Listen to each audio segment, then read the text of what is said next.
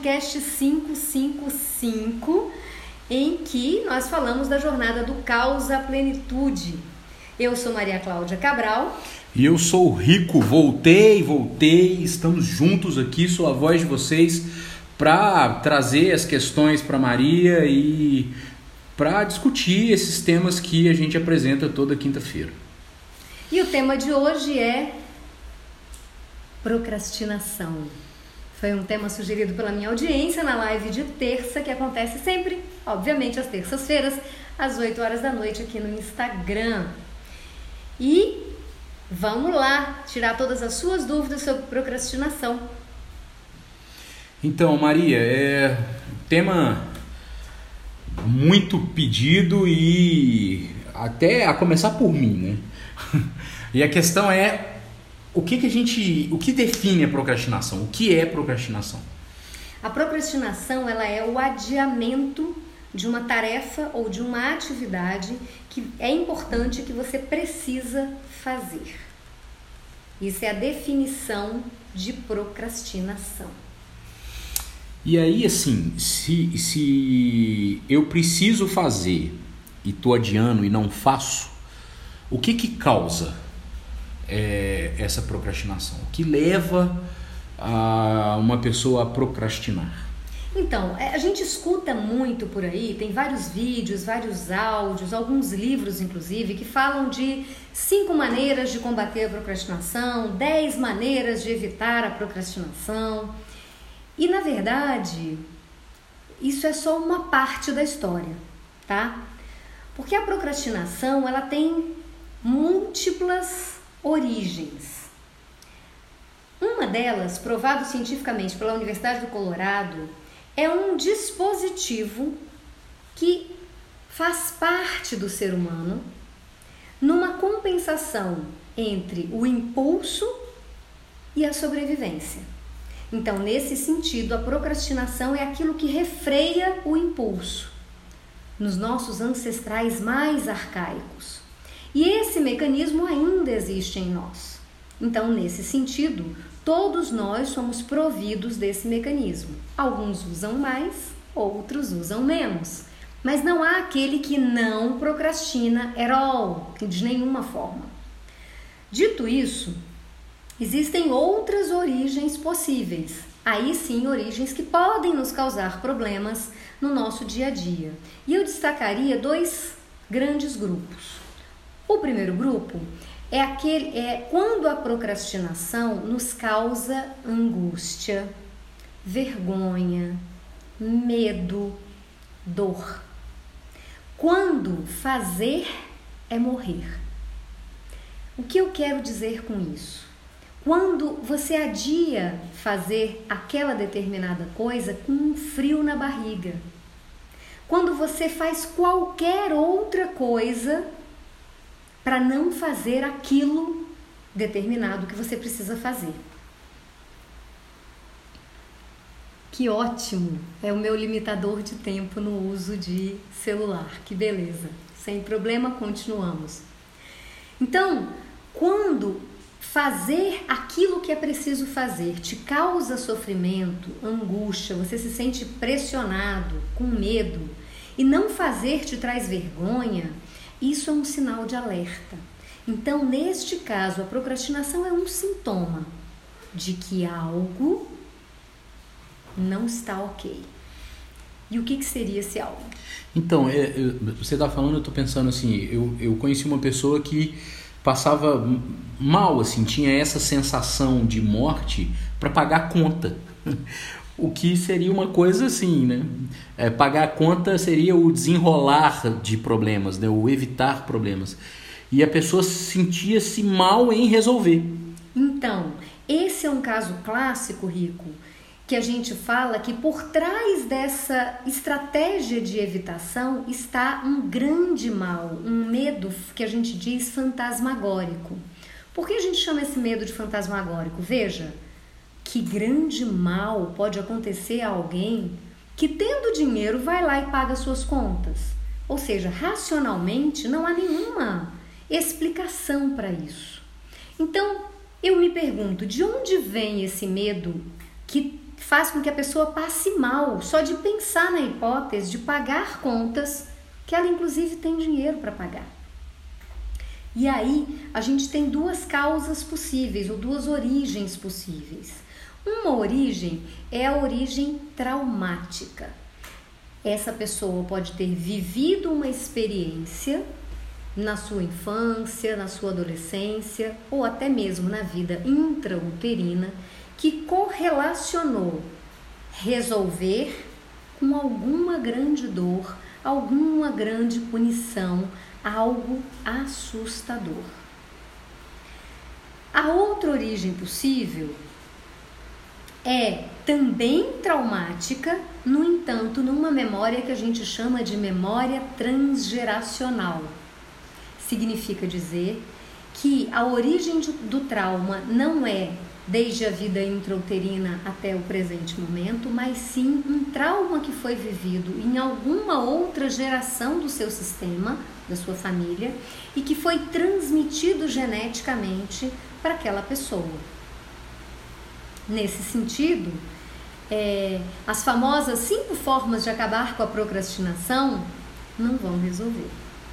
Podem até maquiar, mas resolver não vão resolver. Eu, eu, a, eu consigo, né, a audiência sozinha, assim, é, ela consegue entender se é transgeracional? Sozinha ou precisa de um suporte terapêutico? Olha, o ideal é que você busque um suporte, né? É o ideal. Mas é sempre um sinal de alerta e vale a pena ficar atento a isso. Como é que você lida com essa procrastinação? Se é uma procrastinação que, tipo, você até ri de ter se desorganizado e, enfim, putz grilo, não estudei para a prova até agora, já está na hora, caramba, não terminei o meu TCC, ou não terminei o meu trabalho para o mestrado, ou o artigo do livro, tudo bem. A gente vai falar sobre é, esse tipo de procrastinação daqui a pouco. Fica comigo que você vai, a gente chega lá.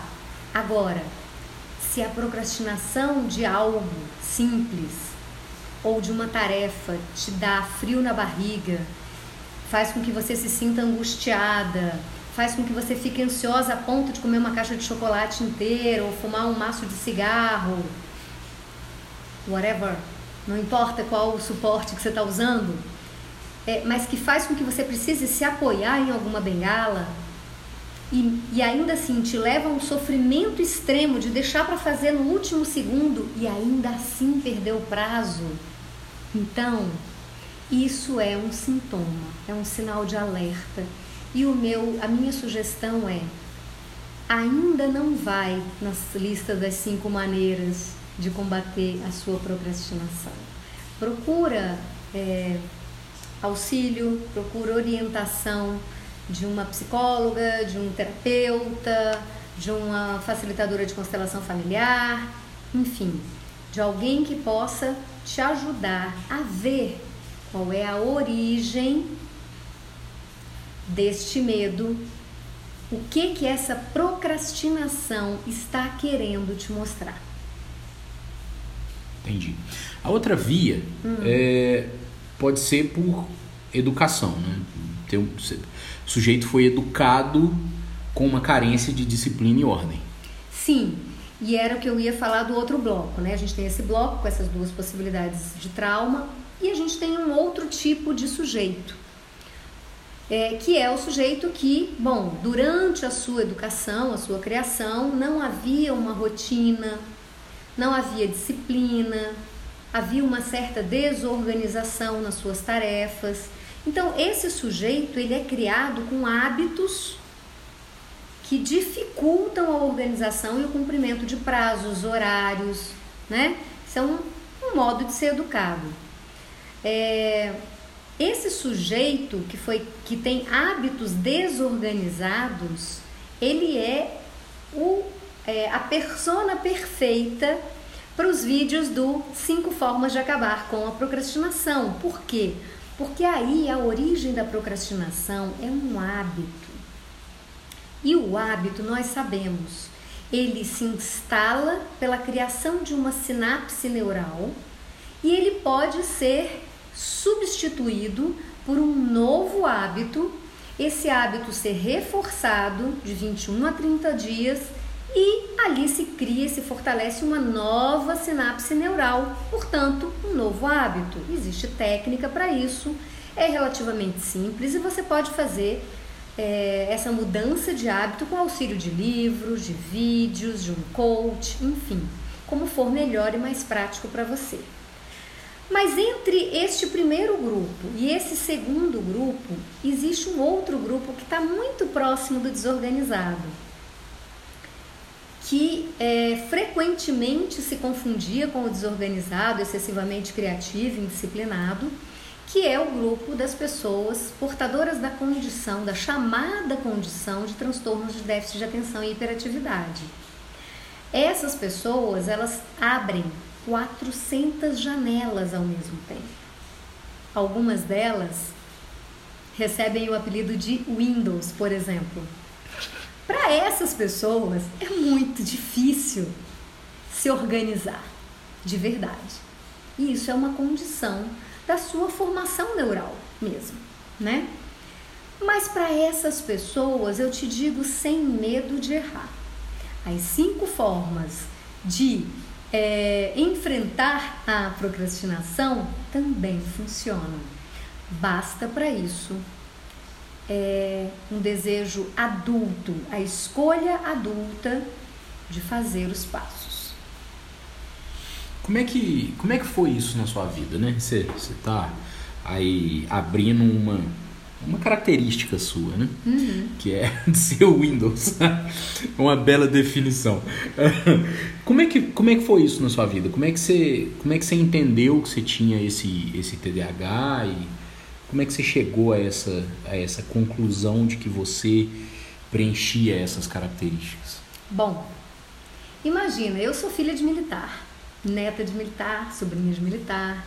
Meu pai, além de ser militar, é um militar ultra disciplinado. Eu cresci vendo meu pai acordar às quatro da manhã para estudar. Então, eu comecei a desconfiar que tinha alguma coisa errada comigo. Porque, né, eu estava sempre ali com as coisas meio embaralhadas. Independente de ter as coisas embaralhadas, eu sempre tive boas notas. Isso ajudou um pouco. Mas ao longo da vida eu percebia que meus, as minhas colegas conseguiam ser organizadas, conseguiam ser disciplinadas e de algum modo era uma grande frustração para mim não ser disciplinada. É, é, durante muito, muito tempo, meu poema predileto era um poema do, do heterônimo Augusto de Campos, do, do Fernando Pessoa, que chama exatamente Adiamento. É, o comecinho do poema é Depois de amanhã depois de amanhã eu faço. E assim ele segue por vários e vários versos, adiando e adiando tudo aquilo que ele tem que fazer, quase numa confissão. E eu um pouco trazia esse poema como um troféu, porque eu também adiava as coisas.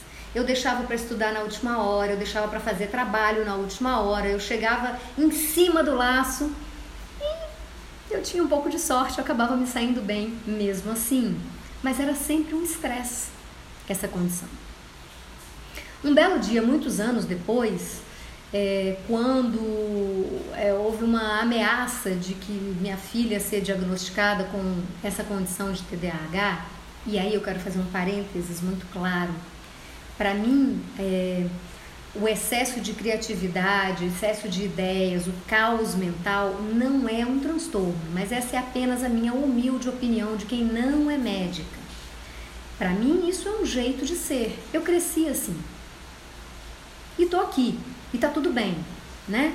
Então, quando é, houve a ameaça da minha filha ser diagnosticada com essa condição e ter de ser medicalizada aos 14, 15 anos de idade, com uma das substâncias mais perigosas produzidas pela indústria farmacêutica, que é a ritalina, então eu pulei dessa altura. E eu fui pesquisar a respeito. Porque eu não queria, eu, primeiro eu não via essa condição na minha filha. Segundo, eu não queria que ela fosse nem estigmatizada por um laudo, nem etiquetada e drogada com um medicamento extremamente forte, mais perigoso até que a cocaína. Buenas. Dito isso, eu li diversos artigos científicos E eu discutia tanto com a neurologista quanto com a psicóloga do posto de saúde nas seguintes bases. Ora, se vocês estão me dizendo que elas têm, que ela tem essa, essa e essa, essa característica, eu também tenho. Então, eu também sou TDAH. Era o que eu repetia. E elas diziam que a minha filha precisava ser medicada, porque senão ela não ia conseguir se desenvolver bem na escola, que ela não ia conseguir ser alguém na vida, que ela ia, enfim, deram um exemplo péssimo, assim, porque, enfim, toda profissão é digna. A gente até falou sobre isso semana passada, que ela ia acabar com um subemprego. E eu dizia, bom, se eu tenho essa condição e ela tem essa condição, desculpa, mas eu estou extremamente bem sucedida. Na época eu já era advogada, exercia um alto cargo no governo. Então, desculpa, mas não está batendo, tem alguma coisa que não está batendo, né? Mas por fim, para provar que nem eu, nem ela éramos TDAH, eu me submeti aos questionários, me submeti aos exames e, uhul, surpresa, diagnóstico, TDAH. Então foi um choque para mim aquilo, né? Uau, então essa minha criatividade tem um nome. No primeiro momento foi um pouco assustador. Eu me submeti a tomar Ritalina antes dela tomar para ver como é que isso funcionava no corpo. Foi um desastre total. E eu disse: deve haver outra saída. O neurologista, eu me lembro, disse o seguinte: o seu problema com essa condição é que você abre as 400 janelas e você vai até o inferno para fechar essas 400 janelas. Você faz tudo o que você se propõe. Isso é verdade. Portanto, naquele momento eu estava à beira de um estresse, de um estresse grave. Na verdade, em outro vídeo eu falo sobre o meu processo de depressão e etc e tal. Foi mais ou menos nessa época. E realmente aconteceu esse estresse que o neurologista preveu, previu, desculpa. Então, na verdade, eu descobri na carne só que eu fui em busca de uma solução para minha condição que não passasse pelos fármacos, que não passasse pela ritalina, porque eu percebi que a ritalina foi muito danosa para mim. Ela, na verdade, potencializou e fez eclodir o processo de depressão que estava ali dormitando em função do estresse de trabalho, de excesso de trabalho. Buenas. Tudo foi como foi, foi perfeito e foi bom, porque me fez é, correr atrás de desenvolver habilidades que eu não tinha antes, né? E aí vem as cinco maneiras de encarar a procrastinação, né? É, dessa forma, eu corri atrás de como eu poderia minimizar o meu caos interno. Que estratégias eu poderia usar para cumprir meus prazos, para ser pontual, para não viver o estresse de fazer as coisas na última hora? Que estratégias eu poderia usar para não abrir 400 janelas ao mesmo tempo? E isso me fez desenvolver uma técnica que serve profundamente para mim, com elementos muito básicos, muito simples, né? O primeiro desses elementos é planejar, ter uma lista, né? Ter uma lista ou ter um planner em que eu coloco qual a prioridade do dia, quais as atividades que eu vou fazer no dia. Acontece de algumas vezes essas atividades não serem todas cumpridas? Claro que acontece.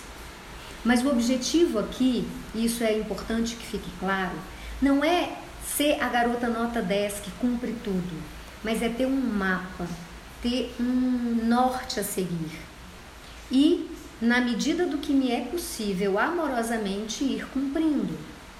Porque eu sei que eu tenho uma condição que me dificulta mais do que as outras pessoas fazer essa, essa disciplina de cumprir com tudo. A segunda coisa, dentro do planner, é o chamado to-do list, ou lista do que fazer. Dentro desse planner, eu já tenho a prioridade, eu já tenho os meus blocos de horas, então eu faço uma lista de tarefas. Por quê? Porque uma macroatividade, para alguém que tem dificuldades em se organizar, pode ser coisa demais. Então o que, que a gente faz? A gente pega essa macroatividade e fatia ela em microatividades.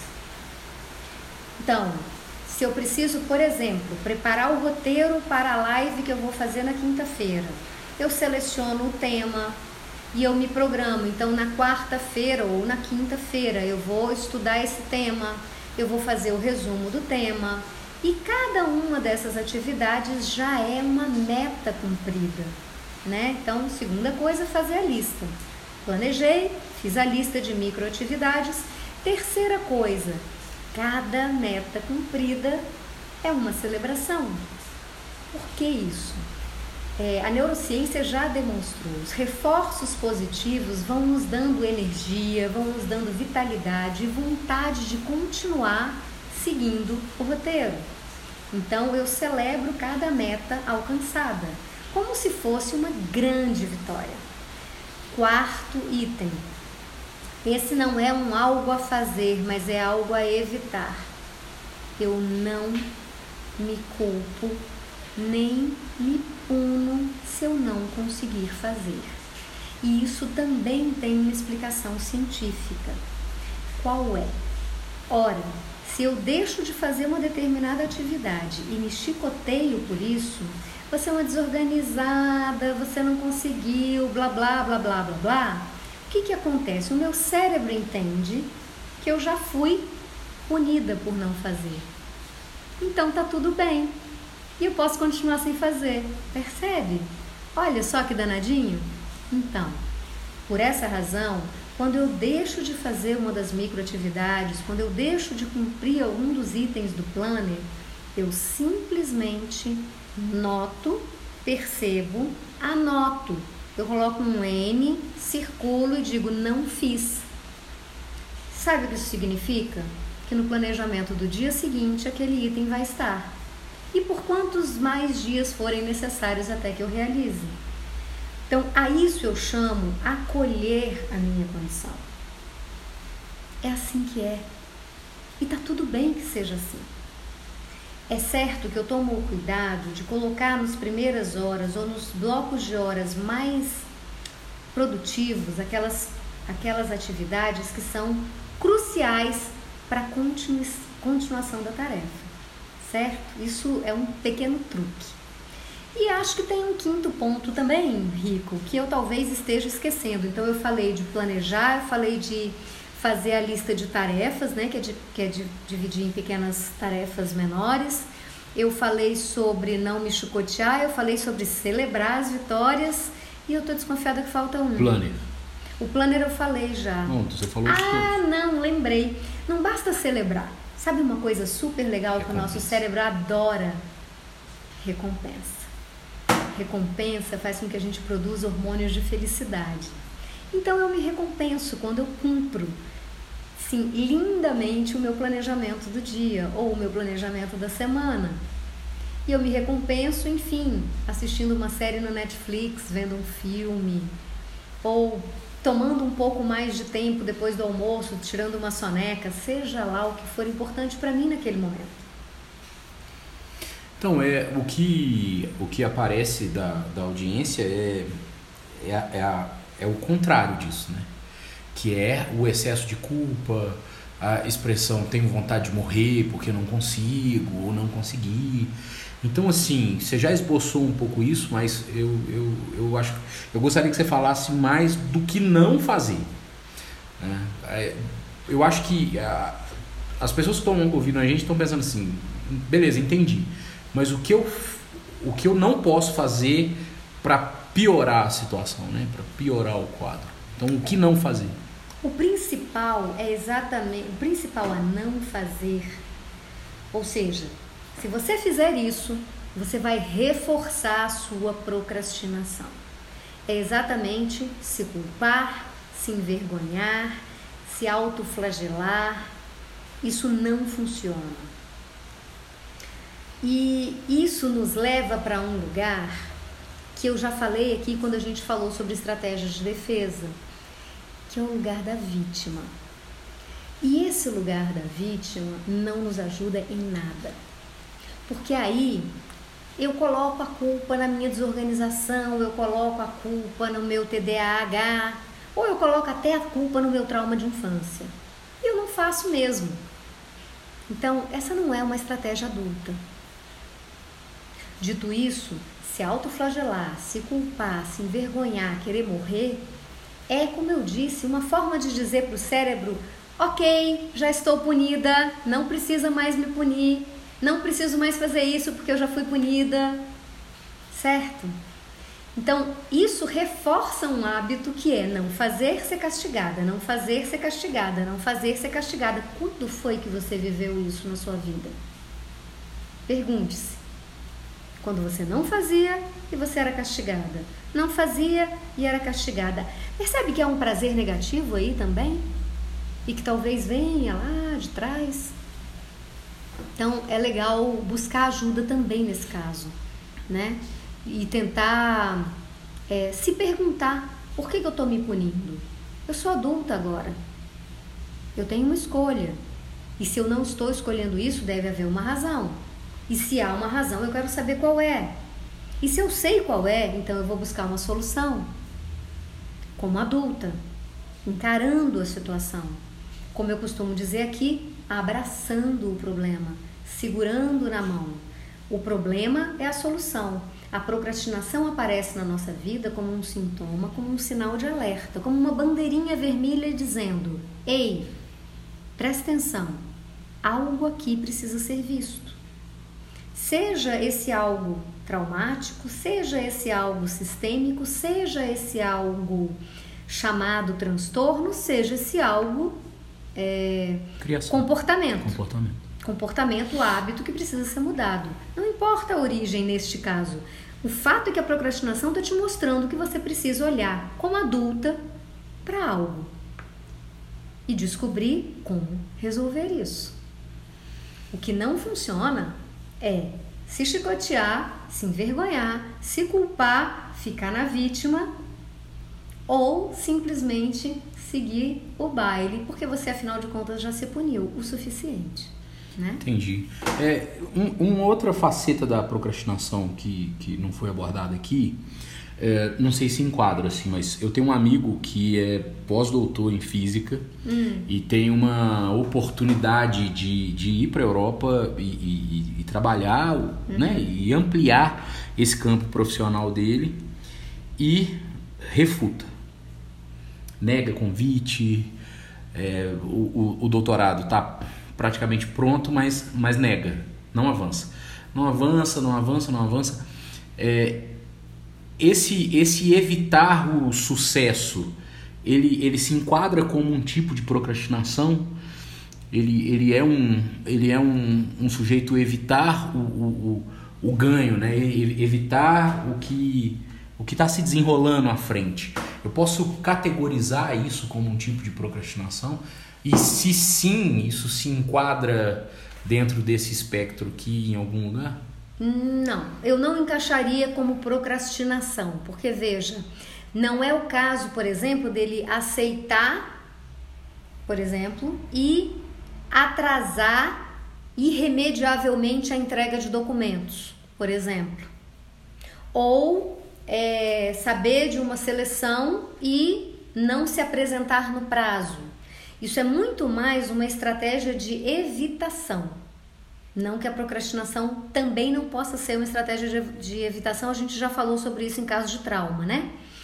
É, mas no caso dele é mais explícito.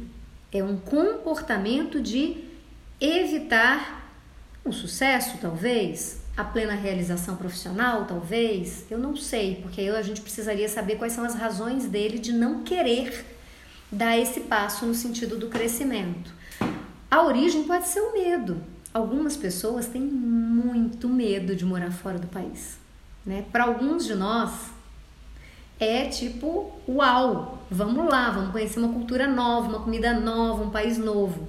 Para outras pessoas, é um bicho de sete cabeças sair da sua cidade. Sair da sua cidade, às vezes, do interior para a capital já é um bicho de sete cabeças. E para São Paulo, então, nem pensar. Imagina para um país estrangeiro. E isso gente, não tem a ver com o nível intelectual, acadêmico de uma pessoa. Às vezes a pessoa, como é o caso do seu amigo, é um profissional altamente gabaritado academicamente. Mas, por alguma razão, ele se refreia no sentido de ele tem medo, ou tem receio, ou tem, não sei, alguma memória trans, transgeracional que o impede de sair do território. Então, tal qual um gato, ele precisa do território físico para se sentir seguro. E aí, às vezes, até ir para uma outra universidade em outra cidade pode ser assustador.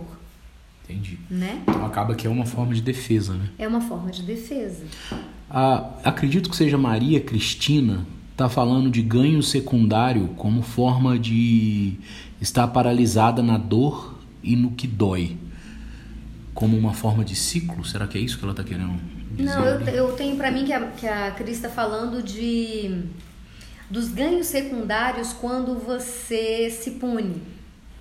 Né? Quando você se autoflagela e diz, ah, eu não consigo mesmo, eu não tenho capacidade. Então, isso tudo traz ganhos secundários. Né? É, a posição de vítima sempre traz ganhos secundários.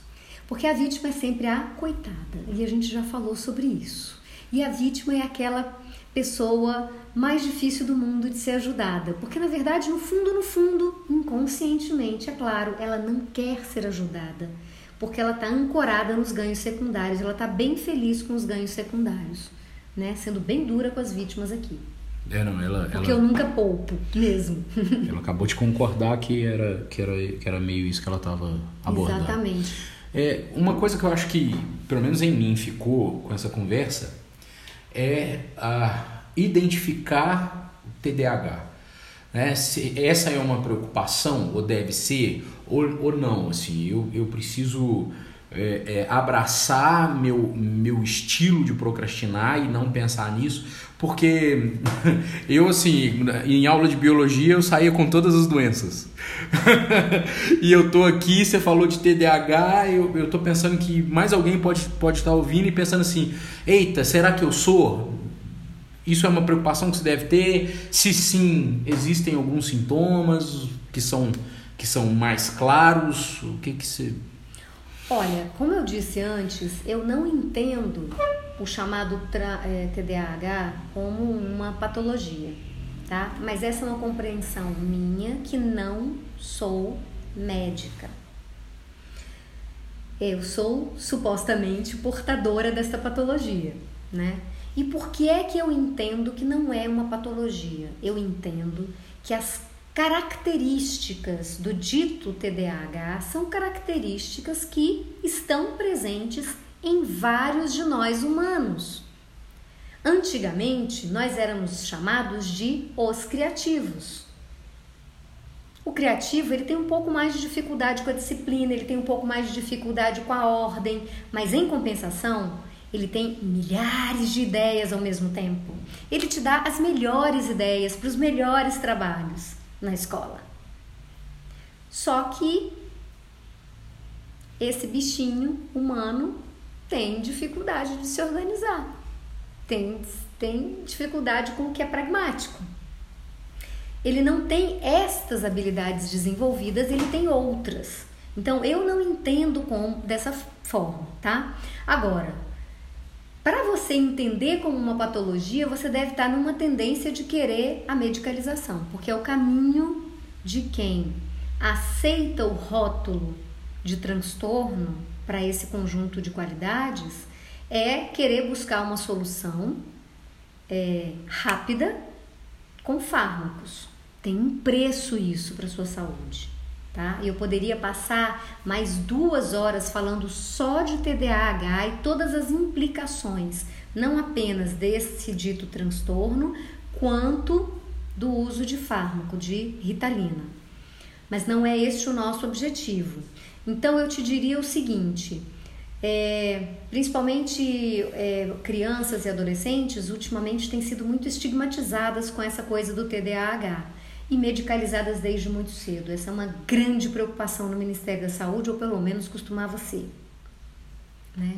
Então eu sugiro apenas atenção, porque às vezes a sua criança, o seu adolescente, ou mesmo você, tem essas qualidades né, de ser um pouco mais criativo, de ser um pouco mais avoado, de ter uns pensamentos meio caóticos, de ter um hiperfoco num determinado assunto, que essa é uma, uma característica pungente nos, nos ditos TDAH. E para essa para esse conjunto de pessoas, basta ele estar tá fazendo aquilo que está no hiperfoco, ele deixar fluir a criatividade dele e desenvolver as habilidades que ele não tem ou que não vieram, usando uma analogia com o carro, que não vieram de fábrica. Então ele adquire esses acessórios. Quais acessórios? Disciplina, organização. É fácil? Não. Não é. Para quem tem esse conjunto de habilidades criativas, é um pouco desafiador desenvolver a disciplina e a organização. Mas é possível? É é muito possível. E eu tenho experiência na pele. Realmente funciona. Você precisa fazer a decisão a partir do adulto. Eu quero fazer. Você precisa fazer a decisão a partir de um lugar amoroso seu com as suas qualidades. Porque vai ter dia que você não vai conseguir. Tem dia que eu não consigo. E tá tudo bem. Tá tudo bem, ninguém vai morrer por causa disso. Eu não consegui. Ok, fazemos no dia seguinte. Você vai criando estratégias de maneira a colocar o que é prioritário em primeiro lugar, como deve ser, e realizando aquilo. Dividindo em pequenas tarefas, realizando as pequenas tarefas, celebrando, se recompensando quando é possível. Isso vai te reforçando novas habilidades, novas sinapses neurais. Hum? É, a Maria Cristina disse que tá ouvindo a gente na estrada, agradecer demais e pediu para tá mandando um beijo para todos nós, então beijo Maria Cristina, obrigado.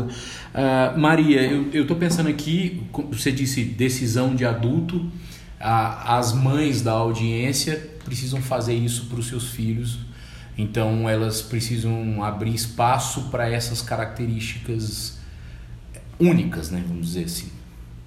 É, é, eu diria que como mãe, se você é uma mãe, tá me ouvindo, e tem um filho, seja criança, seja adolescente, que está passando por esse processo, muitas vezes estressante, da escola empurrar para o psicólogo, psicólogo empurrar para a escola, ao argumento de que ele seria portador dessa condição de, de, de transtorno de déficit de atenção, eu te diria que às vezes é tentador a gente cair nesse conto e medicalizar os nossos filhos. É mais fácil.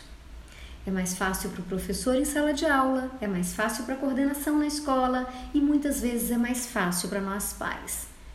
Mas tem um custo alto para a saúde emocional dos filhos. Então eu recomendo refletir sobre o que é prioridade para você no cuidado com seu filho e o que, é prioridade para essa família, né? É um filho difícil, aspas, um filho que tem é, desafios na lida com a escola, na lida com as obrigações, é também um sintoma de que algo no seu sistema, algo na sua relação intrafamiliar precisa ser visto. Então fica o convite para olhar para isso. O que, que é que essa desorganização do meu filho está querendo me dizer a respeito da organização do meu sistema familiar, da minha rotina familiar, das minhas relações intrafamiliares. É, recado bem claro, né? Uma outra coisa que eu estava pensando que poderia ajudar a argumentar é, a favor de entender como característica e afastar ou tentar afastar da medicamento do, do medicamentoso, né, vamos dizer assim, é o cultural, né? Porque se a gente volta o olhar para a história, gregos e romanos na antiguidade é, é, vão apoiar, vão estimular, vão, vão botar até como, como um aspecto de desenvolvimento pleno do sujeito o ócio. Sim, e a gente não precisa ir tão, tão longe nos gregos e nos, e nos romanos a gente pode ir aqui no Domênico de Masi, né, que tem um título que explodiu criativo. em vendas, que é exatamente o ócio criativo. E a, e a criatividade ela surge exatamente da contemplação, de poder parar. O nosso mundo hoje não costuma nos dar espaço para parar, parar, refletir, contemplar, digerir, sedimentar. Isso é muito importante para o desenvolvimento da criança e do adolescente, falando com as mães, mas é importante para nós adultos também, né? E aí a gente volta lá no ponto número um, quando a gente falava sobre, sobre essa qualidade arcaica que nós humanos temos da procrastinação como uma espécie de proteção ao nosso instinto de impulsividade. Então, se eu procrastino, se eu adio uma decisão, eu me dou tempo para refletir sobre essa decisão. É isso que eu quero fazer realmente? É nessa direção que eu quero ir? Essa é a minha escolha? Seja numa decisão corriqueira do dia a dia, né? Às vezes matricular num curso, não matricular num curso, empreender, não empreender, casar, não casar, enfim. Seja o que for. Esse tempo chamado procrastinação é exatamente o tempo da reflexão, é o tempo da respiração, de buscar o meu centro e ali ter uma conversa íntima. Quais são as consequências? Quais, qual o lado bom de tomar essa decisão, de ir para aqui ou de ir para lá, né? É, enfim. Então, esse procrastinar é, voltando ao ponto 1, um, uma qualidade que nós temos. Não, não, não é o vilão da história, como tem sido apregoado. Né? O grande vilão é a falta de força de vontade, a procrastinação. Isso não é verdade. E eu afirmo isso sem medo de errar. Tá? Até porque a gente tem que entender que a nossa sociedade, baseada em metas, em, em, em, em resultado, em né, é, o sujeito é, correr cada vez mais atrás do que ele quer e procura, ela não ela não está deixando espaço para essa reflexão, para assentar, sedimentar. São palavras que, enquanto você dizia, eu pensava que em quase nada combinam com a rotina da grande maioria das pessoas, né? Por conta de mercado de trabalho e tudo isso, né? É, e Meritocracias a... e afins. Né? E acaba te levando o sujeito ao adoecimento, porque exige de nós e cada dia mais em função das tecnologias, um comportamento e uma entrega que é sobre-humana. Lembrete, nós somos seres humanos que temos limitações humanas, que podemos vencer algumas dessas limitações, que podemos empurrar o nosso limite, criando novas sinapses no cérebro? Sim, podemos. Podemos criar novas habilidades? Sim, podemos. Mas calma. Sem reflexão, não. Porque se essa pecinha que existe em nós desde os tempos mais remotos nos trouxe até aqui, se nós sobrevivemos a todas as intempéries de eras e eras, e essa pecinha ainda está conosco, é porque ela tem uma função útil e importante. Então, nada de acabar com a procrastinação. Vamos acolher a procrastinação, integrar a procrastinação e aprender a lidar com ela. Quando for importante, a gente dá um tempo. Quando não for fundamental dar um tempo, então a gente vai tudo list, planner, meta, celebração, recompensa e usa o método para lidar com essa característica humana que nós temos.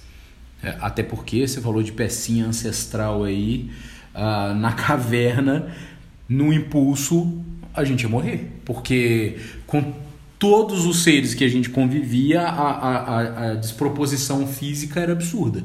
Um mamute, um ser humano, é uma comparação absurda. Então ele uh, na pressa ele não podia tomar decisão nenhuma, né? Exatamente. Ia morrer. Exatamente.